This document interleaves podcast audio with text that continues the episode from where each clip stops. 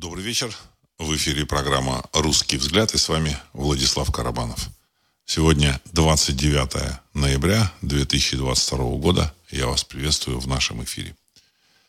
Тема сегодняшнего выпуска а, связана с тем, а, чтобы а, определить или понять, знают ли кукловоды будущее. Вот, и вообще, как бы сказать, возможно ли знать будущее – ну, я так, а попутно я готов ответить на ваши вопросы, э, комментарии. И вот в целом буду ориентироваться на ваши вот эти вот эти посты, которые вы будете э, размещать в чате, который виден мне. Э, вот есть первый такой вопрос. Э, Кузьма, СПБ.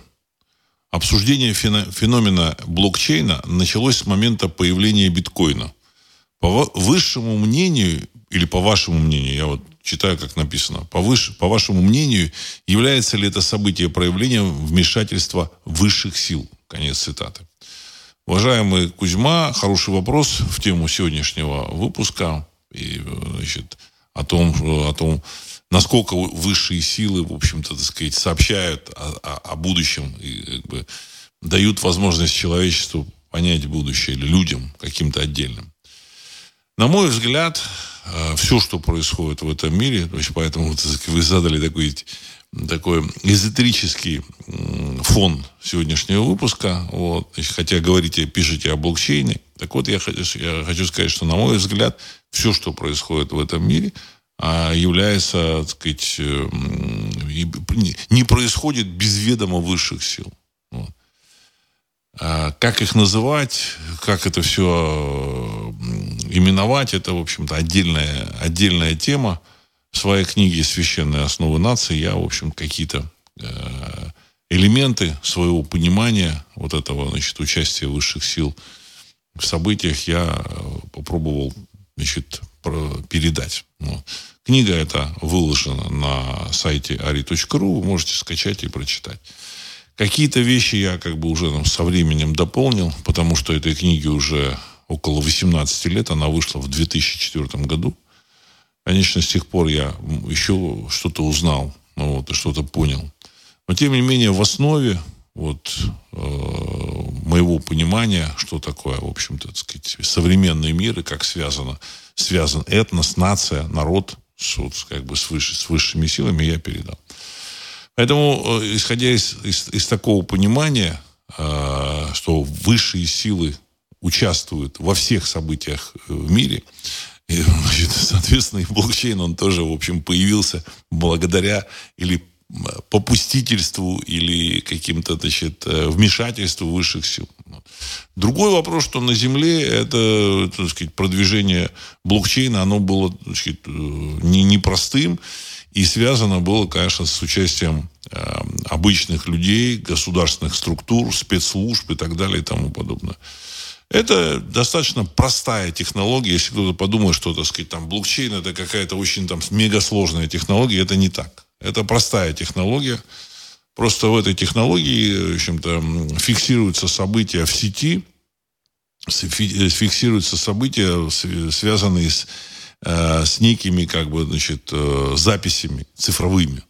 И эти цифровые записи, в общем-то, они э, могут являться неким, так сказать, какой-то какой единицей какой-то единицы, и движение этой единицы, в общем-то, так сказать, человек может контролировать эту, эту единицу, она ему может принадлежать с помощью через какой-то кошелек. Вот. И в то же время все могут видеть движение, все, все участники, все, все участники этой сети могут видеть движение этой единицы. То есть, таким образом, есть предпосылки для создания каких-то таких уни- уникальных записей, которые видны всем, и, в общем-то, можно там машину там зарегистрировать через помощью там блокчейна, можно там э, какие-то, значит, э, финансовые права, там вот как бы биткоин начали использовать в качестве некой валютной единицы, вот начали с помощью блокчейна. Там еще кучу, там около 10 тысяч валют выпустили.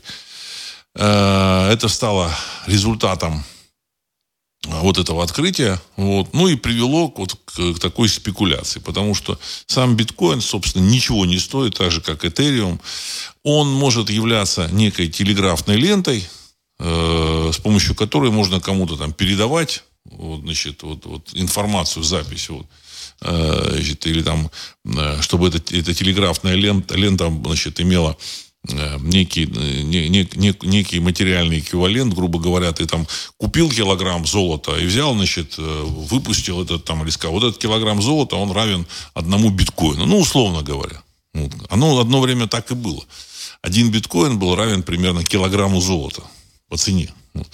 Но в реальности этот биткоин ничего, и, в общем-то, это просто запись. Это просто запись. Просто люди играют в этот биткоин так же, как играют играли в свое время в, в конце там, 16 века, в начале 17 наверное, века в, в Голландии в, в куплю-продажу луковиц тюльпанов. Там тоже эти луковицы дошли там до безумных цифр. И вот биткоин тоже дош, дошел до, до суммы там 60 тысяч долларов. Естественно, он, в общем, превратится в ничту. И если кто-то хочет на нем играть, он должен понимать, что биткоин это ничего. Это цифровая запись виртуальном вот этом пространстве. Эм, спецслужбы использовали это для того, чтобы значит, оттянуть какие-то деньги. Вот. Какие-то сказать, люди приняли участие в этом. Вот демократическая партия США. Вот. Э, очень хорошо, так сказать, на этом э, профинансировала свою последнюю кампанию. Я думаю, что и предыдущие кампании были там профинансированы, профинансированы за счет вот этой, вот, так сказать, э, криптовалютной биржи, которая, значит, недавно там потерпела крах, а они как бы решают свои вопросы.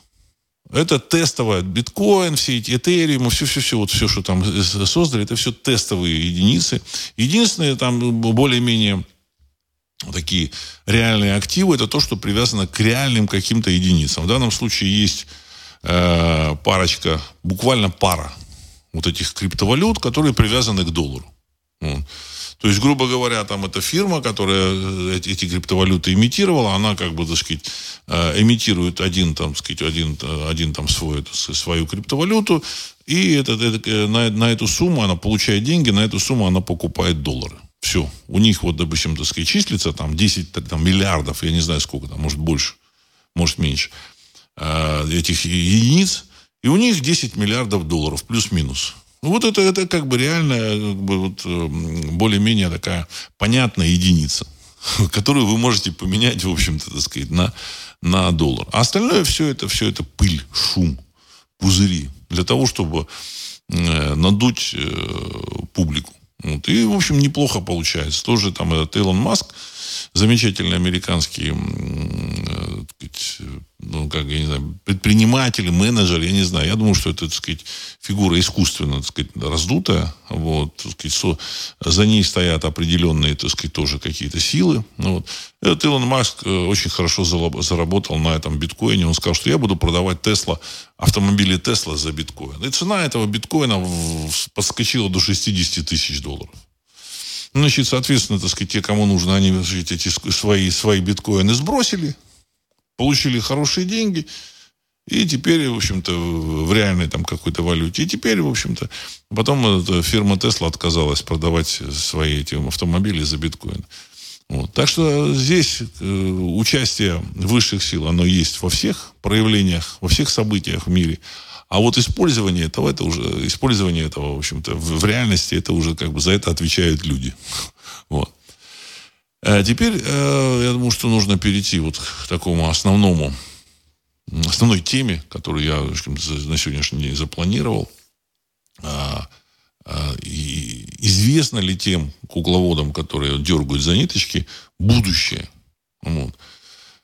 А, во-первых, э, нужно так определиться так в общих чертах, кто такие кукловоды. Вот, значит, и я думаю, что кукловодов в мире там не одна группа, а несколько групп, может быть, несколько десятков групп, там очень небольшие группы. Эм, и они играют там в свои какие-то игры. Ну, на мой взгляд, э, ну, для того, чтобы вот сейчас перейти вот, к пониманию – к моему пониманию, которое я хочу, которым хочу я поделиться, я вот в два слова хочу сказать о том, э, что происходит э, вот сейчас на Западе. Вот. Э, сейчас на Западе активно обсуждается тема потолка цен на углеводороды для России. Что это означает? Значит, и в, в то же самое время российское руководство высказало такую, в общем, там через Пескова высказало свою, свою позицию, что в случае введения потолка цен теми или иными э, странами для своих углеводородов, Россия прекратит поставку в эти страны свои углеводороды, то есть нефть и газ. Вот. Соответственно, значит, это будет означать, что как только страны Евросоюза введут потолок цен на российскую нефть, в этот момент поставки российской нефти, ну, может, там в течение там, недели, они прекратятся. А что будет дальше? А дальше будет блэкаут. И вот тут я хочу сказать, вот рассказать такую историю. Я еще год назад рассказывал вам о том, что встречался в прошлом году, так сказать, э, общался, общался с человеком, который э, знает, что происходит, вот, так сказать, в банковском мире. И он говорил о том, что банки в Европе, крупные банки, готовятся к блэкауту. Это было летом прошлого года. Блэкауту. То есть, что такое блэкаут? Это отключение электричества. Это было вообще странно. Еще никакой войны там не было, никаких, никакой спецоперации, ничего не было. Так вот, э, значит, они проводили учения, как они готовились. То есть это не просто там слова, они проводили учения. Э, сотрудникам банка говорили, э, что они должны значит, научиться использовать некоторые компьютерные программы, что работа банков будет развернута в специальных бункерах, Некоторые сотрудники с удивлением узнали, что, оказывается, какие-то бункеры могут быть, в которые они должны приезжать. Адреса, эти бун... адреса этих бункеров, они там э, так и остались неизвестны. Сообщили, что эти адреса им дадут только когда значит, э, они перейдут на работу в, режим вот э, блэкаута. То есть вот в этой ситуации там значит, будут отключены банкоматы, они не будут работать по большей части, значит, там Эм, сеть интернет там не будет работать, то есть карточкой не нужно, нельзя будет оплатить. И, соответственно, люди будут звонить в, в банки, там э, что-то там требовать. Естественно, никаких там наличных никто там не собирался, так сказать, выдавать или там не собирается. Вот. И их познакомили со скриптами. Это уч... обучение, оно проходило в течение недели со скриптами. Скрипты – это как бы готовые ответы на те или иные вопросы. Вот, значит, э, вот они изучали эти скрипты, тренировались на эти ответы, значит, давать эти ответы. И они, значит, там, если как бы вот в обычной, в обычной банковской деятельности, там до сих пор там снимают трубку, вот там в Европе, то их обучили там тех людей, кто не умеет пользоваться специальными там телефонными программами, программами компьютерными в ноутбуках, их обучили это, этой работе. Вот кто-то там уже там на удаленке работал, ну вот, так сказать, вот такая ситуация. Меня в свое время это так немножко удивило. Удивило. Ну вот. А значит, дальше, так сказать, им сказали, что, возможно, вы знаете, возможно, там вот, если отключится электричество, будут погромы, демонстрации, поэтому вы должны там, естественно, их, их уже, так сказать, заранее там подготовили, вы должны скрывать место работы, возможно, вас там будут возить там транспортом каким-то, ну, вот как, какие-то вот такие вот, так сказать, моменты. И вы должны быть готовыми выдержать вот некие, так сказать, такие звонки со стороны публики. Со стороны публики, ну, обывателя, которые там что-то будут требовать и, так сказать, а, отвечать, так сказать, по вот этим скриптам. Э, сейчас проходит вот эта вот спецоперация, но я так полагаю, что до всякой спецоперации вот этот блэкаут, он уже был запланирован. Он уже был запланирован.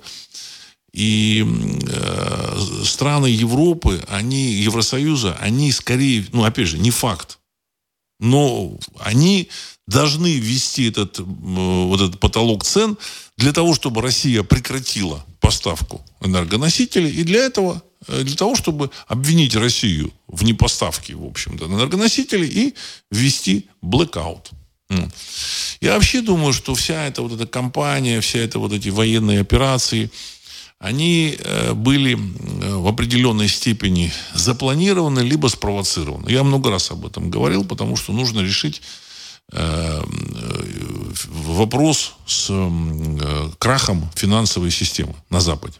Ну, в первую, в первую очередь, конечно, так сказать, долларовой, но начнется все с евро. С евро. Ну, сначала, в общем-то, значит, будет переключаться, так сказать, на, на, на доллар, так как доллар будет посильнее, вот это, значит, э, должен рухнуть евро, а потом доллар. Возможно так. Может быть, как-то будет по-другому. Вот.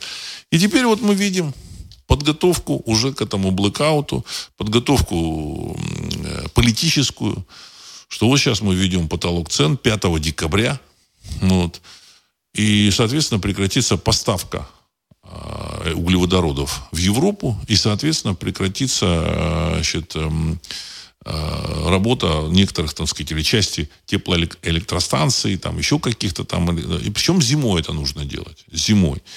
Дело в том, что зимой э, не везде э, генерация электричества, э, гидрогенерация. Вот с помощью вот этого, так сказать, э, на, который вырабатывается на реках. Дело в том, что эти реки могут там подмерзнуть, в общем-то, нету воды, там пересыхают какие-то, в общем-то, реки. Генерация, она сокращается. Зимой основная генерация, она происходит на, на теплоэлектростанциях. Вот и газоэлектростанциях. С газом они уже разобрались. Ну, вот. ну нужно разобраться с, э, с теплоэлектростанциями. Зачем это все нужно? Ну, я, опять же, я предполагаю. Вот. Зачем это все нужно? Это нужно для того, чтобы э, публике, э, в общем-то, дать объяснение, почему прекратились, прекратилась финансовая деятельность. Что они будут делать дальше, это мы можем только предполагать. И как они будут, как, как они будут двигаться. Но я так полагаю, что план есть, но этот план знает какие-то единицы людей, там, в общем-то, на верхушке, в общем-то, и кукловоды, на западной верхушке, и кукловоды.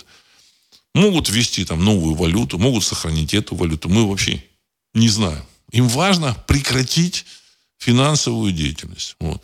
Опробовано было это в Ливане. Вот все подумают, что ну как это так, это не может такого быть. Может, может. В Ливане, государстве на Ближнем Востоке, было это опробовано. Причем Ливан, это э, раньше Ливан э, назывался э, Ближневосточной Швейцарией. Дело в том, что так сказать, Ливан был местом такой активной банковской деятельности до начала ливанской вот этой гражданской войны. Э, между там христианами, между там какими-то мусульманами, еще какими-то, так сказать, силами, вот, там, друзами и так далее и тому подобное, палестинцами, там все там принимали участие. До этого, до этой ситуации Ливан был, в общем-то, таким, таким, таким очень благополучным местом, благополучной страной, в которой, как бы, так сказать, расцвели банки, которые держали деньги, значит, там, со всего там Ближнего Востока, и не только и, и, и из Европы. Вот. Это развитая страна была, вот, так сказать, с развитой культурой, э, с развитой вот этой банковской системой. Вот. Ну, сейчас, конечно, Ливан не, не такая страна, как была там в конце 70-х, но тем не менее, я думаю, что люди остались, они знают, значит, контакты остались, знают, как вести эти, эти дела. Так вот, там отключили всю, всю банковскую систему. Ну, в конечном счете там включили, но, я так полагаю, проверили. Там тоже были демонстрации, как бы что-то там они там, в общем-то, кидали камни в эти банки. Вот. Ну а что, вот, ну они кидают в стену банка, ну как, камень. Деньги-то они не получат. Вот. И интересная там ситуация в Ливане, ну перед этим, пораньше произошла, взрыв э, вот этого аммиака, который каким-то чудесным образом оказался в порту Бейрута, и взорвалась э, то ли полторы тысячи, то ли две тысячи, то ли три тысячи тонн аммиака. И мощность взрыва была примерно равна двум килотоннам, в, в такому, двум тысячам тонн тротила в тротиловом эквиваленте. То есть это, как так сказать, такая мини-атомная бомба. Значит, э, атомная бомба, взрыв атомной бомбы в Хиросиме был там 16 килотонн, а тут 2, 2, 2 килотонны. Э, разбила стекла во всем Бейруте, погибло несколько сотен человек, там э, масса людей получили ранения, значит, там масса разрушений. Вот. Зачем это было сделано, я тоже не знаю. Я думаю, что тоже, в общем-то, нужна была, там, нужен был полигон для экспериментов. Вот. В целом, я так полагаю, что мы подходим к моменту, когда э, кукловоды будут решать свои вот ключевые, важнейшие вопросы. Ради чего все это затеяно. Вот, да, вот, э, мне пишут, что это аммиачная селитра была. Ну, ну, без разницы, что это было, согласен, да, так сказать. Э, теперь вопрос такой, знают ли они будущее? Но есть будущее, которое они, в общем, предполагают или сами планируют. Вот. Мы сейчас имеем дело вот в этой, в этой ситуации с э, блэкаутом, э, с тем будущим, которое они, в общем, планировали. Не факт, что они решатся на этот шаг. Далеко не факт. Но я думаю, что степень готовности у них достаточно высокая. Вот. 5-10 э, декабря мы посмотрим. Вот, значит, ну, население так готовили, готовили вот, так сказать, вот этому карантину глобальному уже почти два с половиной года. И они, им удается держать население в таких ежовых рукавицах ну, два с половиной года, там, то один карантин, потом, так сказать, чуть послабление, второй, потом еще, потом, так сказать, укализация, потом еще какие-то проблемы. Укализация тоже, э, масса ученых пишет, рассказывает, что это, к чему это привело. Ну, значит, вы знаете, да, вот в, в Турции э, сообщество ученых выступило и сообщило, что результатом укализации является во-первых, так сказать, масса, масса, масса не, не, непонятных э, смертей. Вот. Дальше обнаружили генные мутации. Вот. И все это видят, все это понимают, ничего сделать не могут. Дело в том, что в руках вот этих вот кукловодов все рычаги, все э, нити управления, и они, в общем-то, так сказать, держат все, так сказать, вот жестко. Вот. Э, и для них самое главное, знаете, раньше мы считались, когда вот мы смотрели там на Запад, там на Америку, мы считали, что ну сейчас вот народ там выйдет на улицы. Ничего подобного. Ничего подобного. Плевать они хотели. Если там в Москве показывали, там вот выходит там пара тысяч, все уже показывают все средства массовой информации, и в России, и на Западе, все вот тут э, вышли там, значит, там десятки тысяч людей.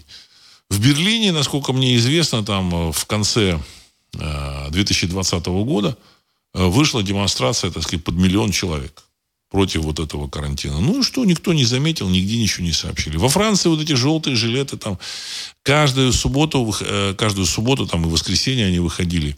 Выходило в среднем 150, 200, 250 тысяч. Э, в какие-то какие моменты и, там, и 500 тысяч выходил. Ну, и, может быть, даже и миллион выходил. Ничего, никакой роли. Причем они выходили то ли там 35, то ли 40, то ли 50 недель. 50 выходных они выходили. Ничего. Ни, их ничего не поколебало. В Канаде, как вы знаете, помните, да, был такой конвой свободы, собралось несколько тысяч машин, там, или десятков тысяч этих эм, фур. Они пошли э, в столицу. Ну и что? в общем-то, так сказать, плевать они хотели, ничего не изменили, не, не сняли никаких ограничений, там чуть-чуть, чуть-чуть смягчили, а этих людей начали преследовать. То есть мы увидели, что на самом деле дела на вот этом благословенном Западе, они достаточно сложные, тяжелые, времена тяжелые там. Вот. Почему времена тяжелые? Ну, потому что финансовая пирамида, она, в общем-то, Э, движется к своему, приблизилась, она не движется, она приблизилась к своему краху. Вот. Ну, и есть еще вот целый ряд моментов, которые у меня вызывают определенные мысли. Вот.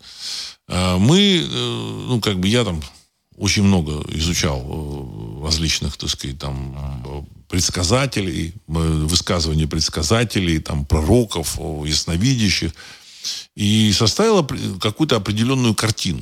Вот. Значит, дело в том, что когда ты э, читаешь одного там какого-то вот этого предсказателя, ты ну, не то чтобы, так сказать, там э, критически воспринимаешь, ну, что-то ты допускаешь, но тем не менее, в общем-то, есть определенные такие сомнения есть. Но когда ты читаешь одно и то же предсказание у нескольких, причем людей, которые явно не читали, там, допустим, этого Кейси, допустим, Ванга, скорее всего, не дешево, скорее всего, ну, я, я думаю, что 99,9% она не, не читала никакого Кейси, в общем, не знала, что он там говорил. Она, значит, не читала каких-то там средневековых так, пророков, вот. Она не, не интересовалась там другими, в общем-то, так сказать, там пророчествами там Авеля, или там, она не знала об этом, потому что, значит, а, пророчество вот Авеля, или там Немчина, как вот говорит Глоба, они появились в конце 80-х. А Ванга, она сказать, свои предсказания высказывала там в 60-е, и в 70-е. И вообще, значит, она стала, она известна в Болгарии с конца 30-х годов. Поэтому, э, когда вот эти предсказания о будущем, они совпадают, к ним можно относиться с определенным доверием. Во всяком случае, дать высокую вероятность их э, реализации. В данном случае вот нам известно о том, что в мире будет какой-то катаклизм. Вот. У Кейси есть э, вот это описание, э, там, где он, значит, видение, там, где он рассказывает про 44-го президента последнего в США, что э, он там в будущем, в каком-то 2100 каком-то году, или в 2000 там, я не помню там дату, он там сам, возможно, там с датой, так сказать, не точно там знает. Вот. Он говорит о том, что он прибыл в этот музей, значит, истории США. Вот. И там 44 э, комнаты э, президента, посвященные каждому президенту. А 45-я комната пустая. Вот. Э, значит, и отсюда мы знаем, что 44-й президент будет последним. 45-я комната пустая. Вот. И дальше он там рассказывает, он как он, не дальше, а в общем он рассказывает, как он прибывает в, это вот, в этот музей. Он говорит о том, что они летели над территорией, которая залит, залита водой. Понимаете? Вот значит, э, то есть территории Соединенных Штатов Америки, которая покрыта э, водой. Вот. Значит, ну, здесь, возможно, речь идет о том, что, в общем-то, уровень океана, возможно, поднимется. Вот это такой, такая, такое предположение может быть. Вот. Опять же, это предположение. Та же Ванга говорит о какой-то какой катастрофе. Вот. И что мы еще, так сказать, замечаем? Вот мы замечаем последние там 10-15 лет буквально истерику на Западе, которая, значит, касается э, потепления. Проблемы потепления, вот там бьются в истерике, там, значит, там такая э, замечательная девочка Грета Тунберг, вот, она, значит, тут напрягает всех, там она приехала на, на, значит, на сессию ООН, там выступила, масса политических деятелей, значит, европейских, американских. Понятно, что их кто-то там выдвинул туда наверх, они не сами, потому что там все, все люди, прошедшие фильтрацию, там случайных людей нет. Э, значит, они буквально в истерике начали биться с конца 90-х годов. Вот, значит, э, такой из запоминающихся деятелей это э, вице-президент, кажется, Эдвард Гор вице-президент при Билли Клинтоне. Гор. Вот. Как его зовут точно, я могу, могу ошибаться. Вот. Он тогда вот как раз был таким деятелем за зеленую экономику, против там потепления. Вот, так сказать, он там возглавил целый сектор экономики. И, в общем-то, на этом деле он хорошо так заработал. Но это не одноразовая тема. Это не тема для заработка, как мне кажется. Это тема более, возможно, более серьезная. Вот. И здесь, я так полагаю, что ребята могут пользоваться какими-то либо инструментами, чтобы заглянуть в будущее, либо какими-то предсказаниями, которым они достаточно так серьезно доверяют. Вот. Ну и плюс там определенные научные данные. Поэтому вот эта истерика, она связана с тем, что они все-таки знают о будущем. Кукловоды знают о будущем. Вот. А, поэтому вот вопрос поднятия уровня океана, он стоит. Он стоит. При том, что человечество, так сказать, на, глобальную, на глобальное потепление, э, в общем, никакого влияния оказать не может. Ну, не, не совсем от слова совсем. Ну, оно, возможно, влияет, если вот там, значит, поднимется там на там, 10 градусов или на 5 градусов температура на планете, вот на 5 градусов, на 10, я думаю, что это слишком много, на 5 градусов, то вклад человечества будет там, я не знаю, там одна сотая градуса. Может быть и меньше. Вот, потому что, так сказать, вся энергосистема, все, все э, структуры, которые производят э, тепло, значит, которым управляет человечество, они, в общем-то, дают это тепло там, ну, примерно там одну там, знаю, сотую, одну тысячную процента того тепла, которое как бы есть на планете. Поэтому никак повлиять на этот баланс не они не могут. Альберт Гор, вот мне тут Ануфриев пишет, Альберт Гор, спасибо. Да. Владимир, да. Он еще Нобелевскую премию получил э, за свой лоббизм потепления. Конец цитаты. Спасибо. Вот. То есть, поэтому это потепление вполне может быть. Вот я начал с чего сегодняшний выпуск? От, с того, что могут ли вот эти вот кукловоды, или понимают, видят ли они, знают ли они о будущем. Вот та истерика, которая их трясет, Вот. И как они серьезно к этому подходят, вот, значит, э, и там вопросы, там, плюс еще там перенаселение вопросы. Я думаю, что они что-то э, знают. Причем что-то, значит, значительно больше, чем мы с вами. Мы пользуемся, ну, открытыми источниками, хотя в открытых источниках, источниках всего, ну, всего много. Возможно, даже достаточно для того, чтобы, вот, так сказать, эту модель будущего э, создать. Вот, сложить ее, эту модель, и увидеть это будущее. Вот. Э, причем они часто, вот эти глобальные кукловоды, или, или, их офицеры связи, их, в общем-то, так сказать, их структуры, они, в общем, о многих вещах говорят достаточно открыто. О том же перенаселении, то же самое Жак Атали говорил там в 80-е годы, там написал книжку. А, вот недавно я говорил о том, что, значит, выступал отец э, бывшего премьер-министра Великобритании Бориса Джонсона и говорил о том, что да, ну, в, Великобритании ну, достаточно 10-15 миллионов. Остальное ну, это, это избыточно.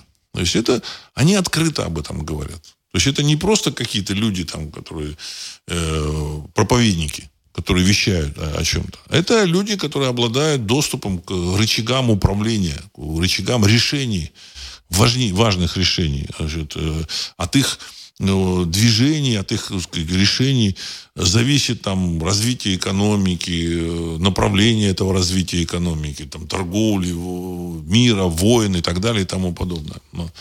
И они как раз очень много говорили о перенаселении. Более того, они значит, э, так рьяно взялись за это дело, что они значит, даже решили перевести человечество с вот, такой животной пищи на пищу, так сказать, белковой пищи, которую получают от животных, на пищу белковую из насекомых.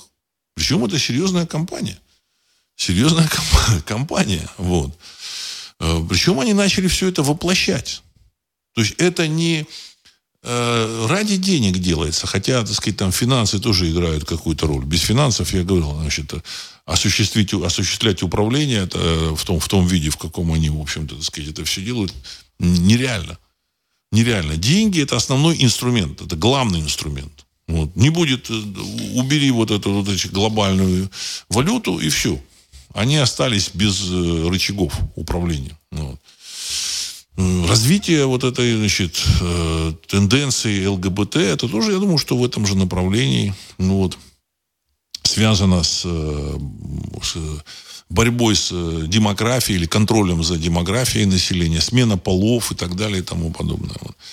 Поэтому, знаете, как бы это стало все, все мне лично стало понятным в начале 2020 года, когда они, в общем-то, включили вот эту вот, значит, свою э, систему, вот, карантин, стало понятным, что тут какие-то игры происходят. Игры, связанные с тем, о чем мы не знаем. Понимаете? Очень, очень сложные игры. С каким-то просчетом а, в отношении будущего, о котором мы не знаем. Вот. И эти ребята очень торопятся. А, значит, они что-то знают. Что-то знают. Вот. Э, повышение уровня мирового океана, если кто-то думает, что там нужно там, в общем, какая-то волна большая, еще что-то.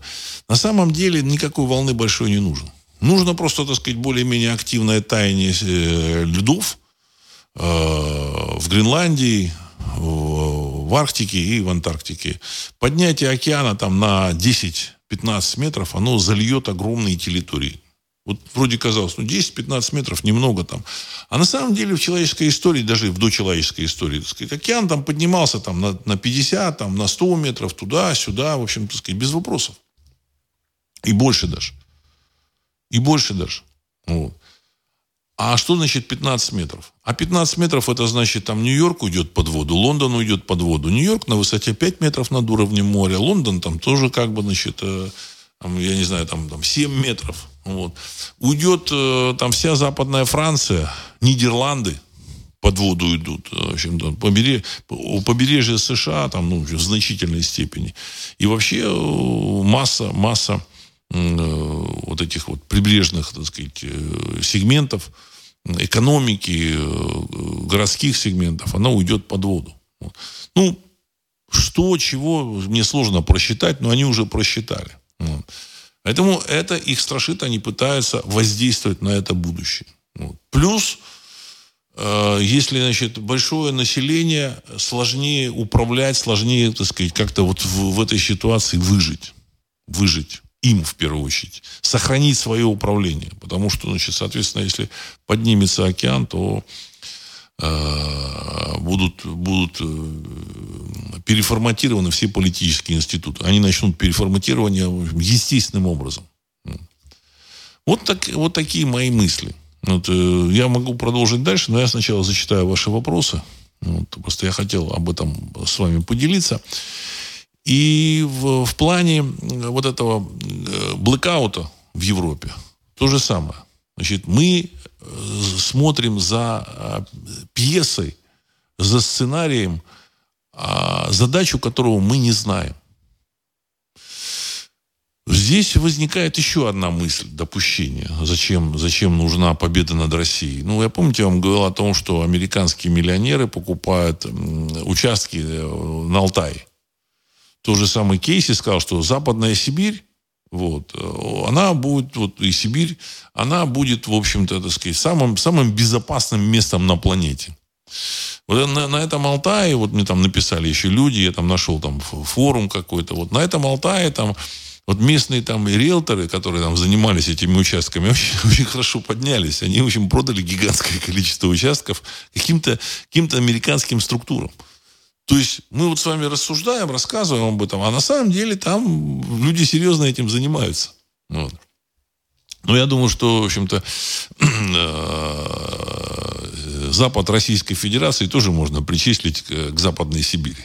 Не обязательно на Алтае. Вот.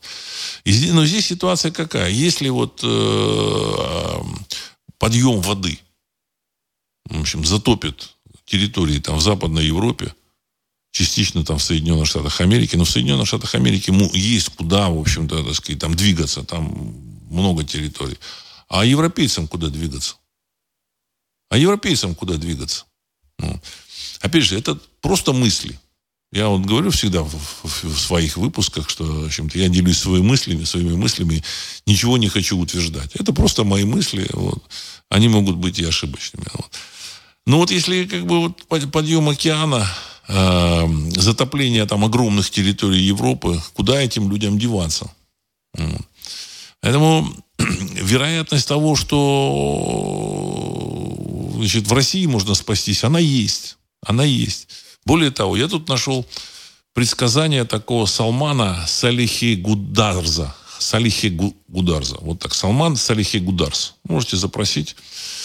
Он пишет в своих предсказаниях, причем на 22 год что а, он пишет, что Россию наводнит поток приезжих из-за рубежа, желающих поселиться в России, благодаря чему увеличится численность населения. Пророк сказал, что страну защищает незримый купол, поэтому проблемы обойдут ее стороной. Экстрасенс утверждал, что Россия станет мировым лидером, за кризисом начнутся годы процветания. Вот такая интересная, такое интересное предсказание. Мне, знаете, поразило, вот это годы процветания, это все такие общие вещи, но меня поразило о том, что поток приезжих, он, он видит поток приезжих, которые приезжают из-за рубежа. С чем это связано будет, мы не знаем. Вот, значит, ну, мне еще, в общем-то, сегодня, кстати, э, сегодня и вот еще нам на прошлой неделе э, написал письмо э, слушатель такой постоянный, Андрей. Он два письма написал. Он говорит о том, что, вот, знаете, интересное интересное, интересный момент. Вот он занимается, так сказать, как бы вот, какими-то медитациями, пытается заглянуть в будущее. Вот это, говорит, он, вот ближайшее вот будущее вот видно. Будущее людей видно. А вот общее будущее почему-то не видно. Тут не видно, как будто оно закрыто. Как будто оно закрыто. Ну, тут я не знаю, там, с чем это связано. Я не знаю, с чем это связано. Вот. Но, тем не менее, вот это будущее, оно оно, оно уже, а, вот оно описано вот этими вот этими вангами, там, Кейси, еще там какими-то людьми. Вот. И этому происходящее, в этом происходящем мы можем, вот сейчас вот мы наблюдаем просто отрывки какого-то сценария, а сам сценарий нам неизвестен, мы можем только предположить. Константин, здравствуйте, Владислав Александрович. При поднятии уровня моря под воду в первую очередь уйдут все порты в мире. Уважаемый Константин, конец цитаты. Уважаемый Константин, я здесь хочу вас немножко, так сказать, тут поправить. Не все порты в мире. Не все порты в мире. В Средиземном море порты э, под воду не уйдут. Дело в том, что еще в 20-е годы э, немецкий архи- архитектор, в 20-е годы, вот, он разработал систему перекрытия Гибралтара огромной плотиной, при том, что э, на ней можно еще и электричество вырабатывать. Поэтому вот эта акватория Средиземного моря и Черного моря, она, в принципе, останется защищенной. Вот это нужно тоже понимать, такой интересный момент. Скалы, которые вот с двух сторон э, Гибралтарского пролива, они там достигают там 300 и более метров. То есть там есть до какой высоты, в общем-то, сделать плотину. Поэтому здесь вот этот, вот этот регион, он защищен. Раньше Гибралтар тоже, как бы, так сказать, защищал Средиземное море и вот Черное море. Скорее всего, конечно, древние цивилизации, они были вот в этом, вот в этой акватории. Вот. Э, возможно, они где-то еще были на побережье океана, но ушли под воду. Поэтому мы, в общем-то, так сказать, не знаем, вот, что там многих вещей. Хотя, я думаю, что вот эти семьи, какие-то там линии родовые, они, в общем-то, сказать, остались, и они участвуют в, в делах планеты. Вот э, тут люди писали и пишут значит, э, простую вещь. Вот, говорит, если сейчас нынешние элитки, правящие кукловоды, вот, они э, думают о своем будущем, где-то они что-то строят или там готовятся к чему-то, к каким-то катаклизмам. Неужели э, в, в прошлом, когда были тоже элитки, если была там высокоразвитая цивилизация, если, если они понимали, что наступает, неужели в прошлом они как, каким-то образом не могли себя защитить? Ну, все правильно. Все правильно. Элитки как раз и могли сохраниться. Вот, в небольшом количестве, но тем не менее. Так. Михаил, от нашего руководства страны, в том числе и ВВП, тоже были высказывания о таянии ледников, быстром развитии северных морских путей, да и в целом Арктики. Тоже знают что-то или чувствуют. Конец цитаты. Спасибо, Михаил. Я думаю, я тоже заметил. Я тоже заметил эту информацию, что да, вот сейчас э, считаю, что, в общем-то, так сказать, вот будет таяние э, ледников, в общем-то, северный морской путь будет э, доступен для мореходства больше времени, чем раньше. Вот. Об этом говорят. Об этом говорят. Э, об Арктике там заговорили. Опять же, есть мнение, что, возможно, там грядет смещение оси Земли. Тоже, в общем-то, так сказать, какая-то волна может там задеть э, все, все страны и континенты в той или иной степени. И в этой ситуации, конечно, те страны, которые находятся в, глубине материка, материков, они, в общем, они как бы выживут. А вот те, которые, так сказать, э, э, на окраине материков, там, так сказать, есть какие-то проблемы. Ануфриев вот пишет. 1 сентября 22 года писали, гренландский ледяной щит всего за один день набрал 7 гигатон массы. Самый большой дневной прирост, когда-либо зафиксированный в течение лета. Конец цитаты. Ну, он раз может, э, может набрать 7 гигатон массы за один день, значит, он может и потерять 7 гигатон массы тоже за один день. Вот, так сказать. Ну, там 20-30 раз по 7 гигатон э, в Гренландии, в Арктике и в Антарктиде. И, в общем, гляди, глядишь, и океан, мировой океан поднимется на 5, 10, 15 метров. И все, в принципе. А, а если будет какое-то, так сказать, смещение там, э, полюса, тоже какое-то изменение там будет. Вот. Смещение полюса зафиксировано, причем там, в общем, насколько мне известно, там, э, вот мне попадались цифры там чуть ли не на там, тысячу километров. Понимаете? Движение по, по полюса, полюсов есть, оно проходит. Проходит. Вот. И вот эти э, кукловоды, я так полагаю, что они имеют доступ либо к каким-то инструментам, ну, значит, там говорят, что там какой-то там но, вариант какого-то нооскопа вот, есть в Ватикане. Либо они могли скомпилировать предсказания различных в общем-то, людей, ясновидящих, которые могут там заглядывать в будущее, или которым дано это. То, что это есть, присутствует, это, это, это факт. Это факт. Вот, значит, это для обывателя там говоришь, да нет, это, это говорится, да нет, этого нет, ничего, все это, все это ерунда, ничего этого нет. Значит, это, обыватель, он скушает это. Вот. Ну, в общем-то, сами, сами э, элитки, они, в общем, активно этим пользуются. Э, чем пользуются глобальные кукловоды, значит, и там, кремлевские, так сказать, товарищи, мы не знаем. Но то, что вот, э, вот этому Глобе попались вот эти запи- э, какой-то дневник этого Авеля или Немчина, и вот он, значит, начал публиковать это в конце 80-х, в начале, в начале 90-х, это тоже факт. Эти предсказания, они сбылись. И мы их, в общем-то, их, их читали, видим, мы, в общем-то, знаем, что оно произошло так, как, так, как там записано вот в этих, вот в этих, так сказать, предсказаниях. А, апокалипсис тоже, в общем, вполне очевидное доказательство происходящего. Вот. А, предсказал происходящее. Э, Владимир, здравия, уважаемый Владислав Александрович. В России была информация об изобретении нооскопа для прогнозирования прогнозирования товарищ Вайна и коллективом. Поделитесь об этом своим мнением. Конец цитаты. Уважаемый Владимир, носкоп Вайна – это просто система сбора мнений людей в социальных сетях ничего общего с предсказанием будущего он не имеет. Хотя, знаете как, есть такое коллективное бессознательное, и люди на своем вот этом личном, э, по своим личным ощущениям, они, в общем-то, э, вот этот коллектив, если собрать их, вот все эти вот мнения, ощущения, то, в принципе, тоже можно вот э, выстроить модель будущего. Она такая система не очень надежная и точная, я так полагаю. Вот. Но, тем не менее, это, как бы, так сказать, реально, по всей видимости, работающий инструмент. Э, я так полагаю, что, в общем, товарищи, которые в Кремле, они этим инструментом пользуются. Вот. Значит, книга об этом на скопе, она опубликована, можете найти ее в интернете, в общем, я не помню. Кажется, она, так сказать, в открытой печати есть, ну, вот, в открытом доступе. Э, так, Владимир Кутиков. Если рухнет доллар, сохранятся ли накопления в золоте в рублях? Конец цитаты. Уважаемый Владимир, если бы вот эти даже даже э, вот эти как бы глобальные финансисты об этом знали бы, они уже бы, они бы уже бы плясали, прыгали до потолка. Никто не знает, что произойдет, понимаете? Это такая многофакторная вещь.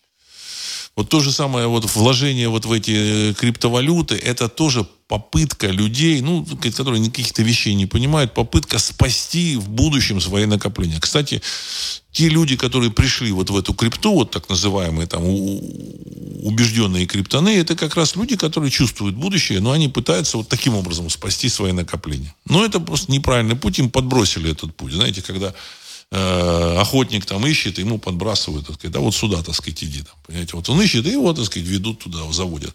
Но количество этих людей, безумный рост вот этих вот, э, сказать, вложений в эту вот, сказать, крипту, вот в это, в общем-то, в ерунду, ну, вот в криптовалюту. Не вот э, в реальность, привязанной к какому-то там реальному производству, ре, реальным, так сказать, э, вещам, вот. А вот как раз вот к этим, вот, сказать, именно криптовалютам, типа биткоина, эфира, там, и там еще, там, еще несколько тысяч. Это люди, которые, в общем-то, отдали свое день, а свои деньги или держат вот, вот, просто вот в цифрах каких-то непонятных, которые просто обнулятся однозначно. Э, люди понимали, что этот э, момент придет в начале 2000-х, поэтому вкладывали в недвижимость. Они думали, что недвижимость, она защитит их накопление. Я всегда говорил, что недвижимость это, это товар, это не резервная валюта. События 2008 года показали, когда вообще вся недвижимость рухнула, и до сих пор она, в общем-то, так сказать, только в России она там не, не рухнула или там не сильно рухнула. Вот. А в Европе, в Америке она рухнула до сих пор, так сказать, до, до тех, тех цифр она, так сказать, не достигла, вот, тех ценовых э, пределов. Вот. Значит, ну, естественно, в общем, есть недвижимость, например, там, если там в доме на Красной площади или около Красной площади, с окнами на Красную площадь, у вас квартира, да, это исторический центр России, пока будет существовать Россия, вот этот дом будет существовать, ну, это как бы определенная такая недвижимость. Ну, причем, если власть поменяется – в России, то, в общем-то, так сказать, эта недвижимость тоже могут у вас э, изъять. Так же, как вот в Петербурге. В 17 году власть поменялась, и все, изъяли все. Я вам рассказывал историю про значит, наследника там одного там большого дома, у которых была квартира, ну вот в которой, значит, э, семья жила. Значит, и в какой-то момент, там, э, уже там в 90-е годы, начальник большой петербургский, он решил сказать, расширить свою квартиру, которая была тоже в этом доме. И этих начали выселять там куда-то на окраину. Они пошли, значит, начали как бы жаловаться, что это квартира, которая осталась им от их там деда, который построил этот дом там в 1900 там каком-то там третьем году. Вот, им оставили вот эту квартиру. Вот, а, значит, но, тем не менее, сказали, ну, вы знаете, ваш, ваш дом постановлением э, там, этого Совета городских там, комиссаров или там еще чего-то, там в 1919 году изъят, они законные наследники, изъят. Вот решение, постановление там этого ну, как он там назывался, сказать, в, в, в Петербурге, еще Ленинграда не было, но в 1900, там, то в 18 то ли в 19 году изъяли эту собственность. И все, привет, горячий, до свидания. А это, были, это была середина 90-х годов. Поэтому, значит, э, вот эта недвижимость, она тоже такая, вот, такие, такие под вопросом все. Вот. Тем не менее, сам факт того, что люди ломанулись вот в эту крипту, в эту недвижимость, она, этот факт говорит о том, что люди что-то чувствуют. То есть есть интуитивно, они предполагают. Так что вот в конце совка э, казалось, ну вот совок, он незыблем. Он будет стоять тысячу лет. Вот вы даже не представляете, э, вот даже мне казалось, хотя я вот когда общался там со знакомым, я говорю, что этот колос на глиняных рога, ногах рухнет. И очень скоро. Но мне, мне не представилось, как это будет. Оно произошло. Причем я бы сказал, что так э, достаточно э, органично он развалился, этот совок. Вот. И так и здесь, на Западе, э, публика чувствует, что что-то э, будет. А кукловоды э, знают уже точно. Уже точно они знают. Вот. И, естественно, готовят какие-то, так сказать, пути для того, чтобы вот в этой ситуации выжить. Потому что там в предсказаниях есть о том, что произойдет. Ну, а как, э, кто как устроится в новом мире, значит, я так полагаю, они, э, значит, они считают, что это не прописано точно. И в этом новом мире они могут устроиться. Э, Лекс, здравия, Владислав. Прокомментируйте новости о беспорядках в Китае, об отмене ограничений, связанных с магическим э, фикусом. Значит, ну, с баранофикусом, в общем-то, конец цитаты. Ну, я так полагаю, что это больше э, шум. Вот.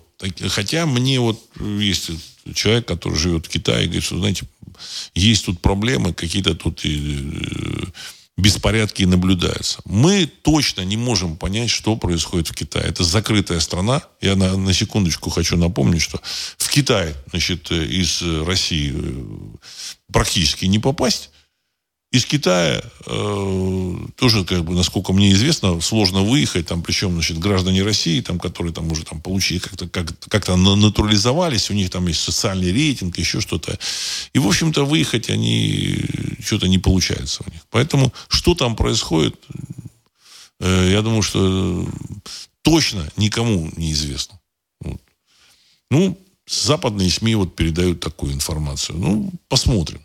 Посмотрим. Вот. Я думаю, что ну, чуть попозже там будет боль, больше ясности. Вот. Наверное, там происходит какая-то политическая борьба а, в китайской верхушке. Потому что во время вот этого съезда КПК э, вывели под руки там бывшего, так сказать, вот этого значит, э, председателя КПК, который сидел по, по левую руку, если не ошибаюсь, от Си Цзиньпиня. Его, так сказать, ну, сказали, что да, ему плохо стало. Может, ему действительно плохо стало, я не знаю. Ну, в общем, это было такое публично, объяснение как бы не всех удовлетворили. Вот. В реальности, что там происходит, мы не знаем. Вот. Там просто есть некоторые там вот внешние проявления. Может, наоборот, идет укрепление власти Си Цзиньпиня. А может, раскачивают эту власть. Так. Сейчас еще тут вопросы. Одну секунду. В, э, Георгий, 29. Владислав, приветствую. Возможно, как вариант ведут какую-то электронную валюту по Европе с полным исключением наличных денег и с полным контролем распределения ее. Конец цитаты. Ну, не знаем. Мы вообще не знаем. Все, что угодно может быть. Ну, в реальности то, что происходит вот там в Европе, это такой вариант диктатуры. Диктатура это не от того, что они вот хотят захватить власть и просто, так сказать, там вот, волю, волю оторваться от этой, на этой власти. Нет. Это вынужденный шаг. Вынужденный. Мы не знаем деталей всего. Потому что, значит, это, все скрывается. Вся эта, там, все эти проблемы на территории 404, все эти санкции против России, это все решение своих внутренних вопросов. В том числе введение потолка на, на углеводород. Для того, чтобы свалить на кого-то, сказать, вы знаете, это вот, вот, вот мы хотим купить, они не продают. И все. Вот. Ну и бедолаги там будут ходить, в общем-то, э, стучаться, так сказать, в эти двери банков, кидать камни, а там, в общем, говорит, вы знаете, света нет. Возможно, могут ввести какую-то там валюту, ну, электронную или какую-то, я не знаю могут придумать все, что угодно. Какую-нибудь социальную карточку. Ну, у них план есть. А, Михаил, возможно, отключение электричества на Западе будет связано с применением России оружия на иных физических принципах. Как думаете, конец цитаты? Нет, нет, нет. Они сами там все, все вопросы решают. Воевать с Россией они не собираются, не думают. Все, все телодвижения значит, на территории 404, вот там поставки, вот оружие, там все. Все это, все это чисто вот мишура ну, немножко отмыть денег для себя, там, в общем-то, там, профинансировать там, Демпартию США, ну, они как бы решают вопросы, вот, свои. А, и в то же время они решают свои глобальные вопросы, а здесь вот то, что происходит на территории 404, ну, я так полагаю, что, возможно, они там предполагали, что Россия, может быть, развалится, там такое тоже у них какие-то мысли, возможно, были. Там же, им, им же тоже там докладывают всякие, так сказать, местные лизоблюды и говорят, вы знаете, как только мы перестанем поставлять Мерседесы в Россию, все, в России произойдет революция, власть будет сметена, и все, в общем-то, так сказать, доступ э, к благословенной Западной Сибири будет открыт. Значит, ну, может быть, они тоже там предполагали. А что? А может быть. Ну, то есть им нужно какое-то решение. И вот они это решение проводили. Ну, хорошо, если не получится с Западной Сибири, ну, мы хотя бы скажем своему населению, что вот кто виноват. Вино, вино, вот этот враг, супостат, вот он там находится.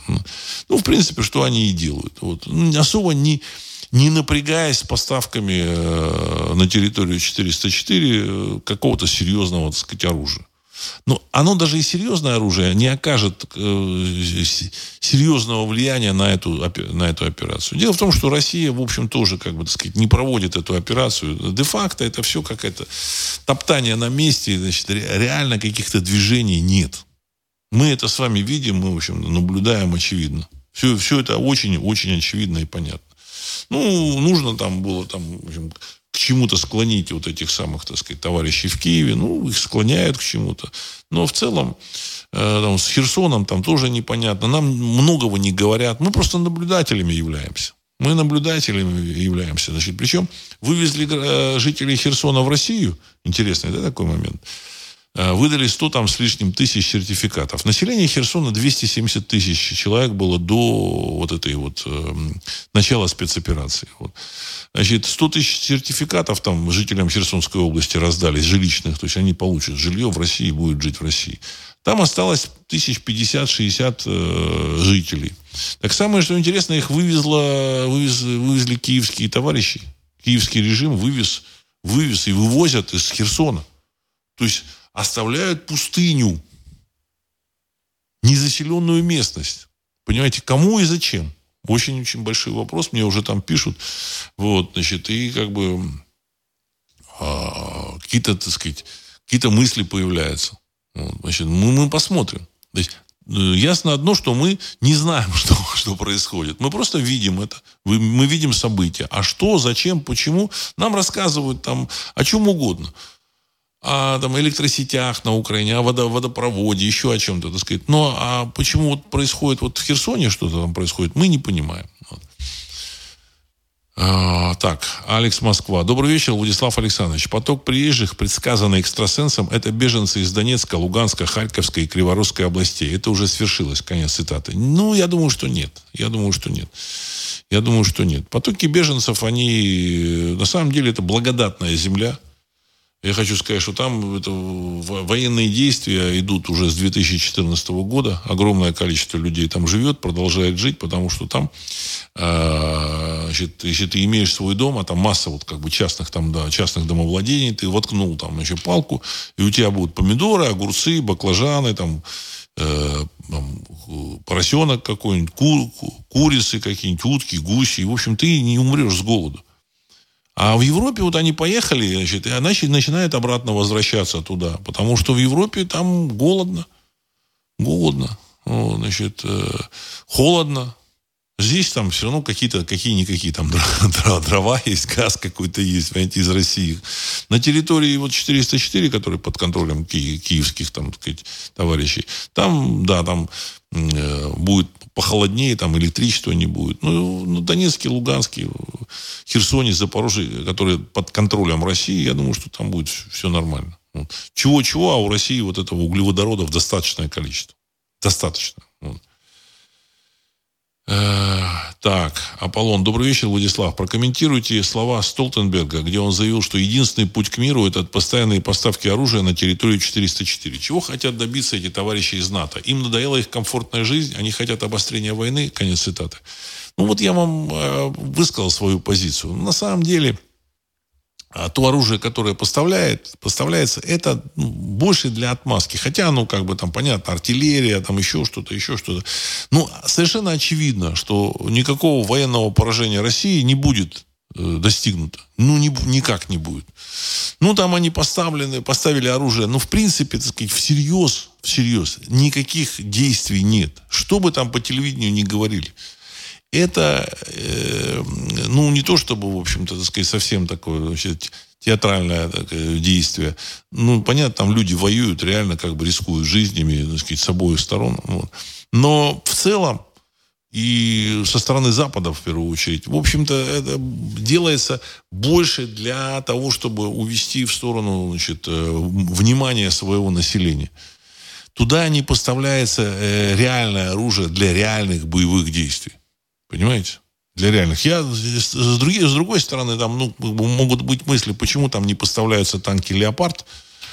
Э, они могут не поставляться, потому что они не хотят этого просто делать и, в общем-то, так сказать, реальное оружие поставлять. С другой стороны, те же самые танки «Леопард», они, возможно, будут гореть лучше, чем Т-72 или там, э, или там Т-90.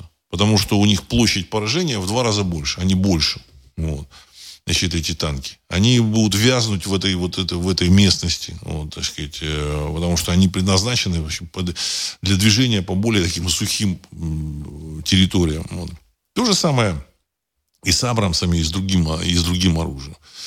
Ну, вот поста, они что-то там поставляют, там ПВО, еще что-то. Ну, знаете, все, все это как-то вот э, такое ощущение, что им, у них самые большие проблемы это, в общем-то, решение вопросов с собственным населением, инфляция. Инфляция, вот они как бы инфляцию разогнали благодаря этому. Это очень важно. Они благодаря этому разогнали инфляцию. Все в Европе подорожало в полтора раза. Но это не решило вопрос финансового вот этого наступления финансового краха. Ну, сейчас они как бы хотят э, блэкаут устроить. В общем-то, сказать, что нет денег, они не могут. Вы это должны очень четко понять. Сказать, что денег нет в банках или залить, э, напечатать эти деньги, они тоже не могут. Потому что инфляция там в два там, раза, там, она разгонится еще, то это евро, оно вообще перестанет восприниматься как валюта. Просто перестанет восприниматься. Э, дело в том, что валюта э, считается валютой, когда она используется в целях накопления, более-менее долгосрочного ты, значит, откладываешь какие-то деньги, там, заключаешь там договор в каких-то деньгах, которые более-менее стабильны. Если помните, там в 90-е годы, да не только в 90-е, в 2000-е, так сказать, в 2010-е, э, люди до, до сих пор там, люди покупают, э, покупали в 90-е квартиры только за доллары. Только, исключительно за доллары. Договора за доллары, так сказать, или там в евро, там в лучшем случае. Вот. Почему? Ну, потому что непонятно, что там с этим рублем. Сегодня он э, столько стоит, а завтра он, в общем-то, упал там в несколько раз. Вот. То же самое будет с евро. Он, в общем, рухнет, а но вместе с евро, это, так сказать, рухнет вообще экономика э, там 600-миллионной э, территории. 600 миллионов, так сказать, человек населяет Европу. вторая, третья экономика мира. После Китая, США, европейская экономика третья, ну, совокупно. Вот. Поэтому им как бы нужно пройти между Сцилой и Харибдой. С одной стороны, в общем печатать денег нельзя, они уже напечатали больше, чем достаточно. С другой стороны, отдавать эти деньги, так сказать, нельзя, потому что их нет уже. Они их уже куда-то отдали, это они на счетах у, у, у людей, эти деньги уже потрачены, люди думают, что у них там деньги на счетах, а у них там ничего нет. Поэтому нужно что-то там решать, э, закрывать банки под видом блэкаута. Вот это, я думаю, что реальный, реальный, э, реальная причина вот этого грядущего э, блэкаута. Может, его не будет, еще раз я подчеркну.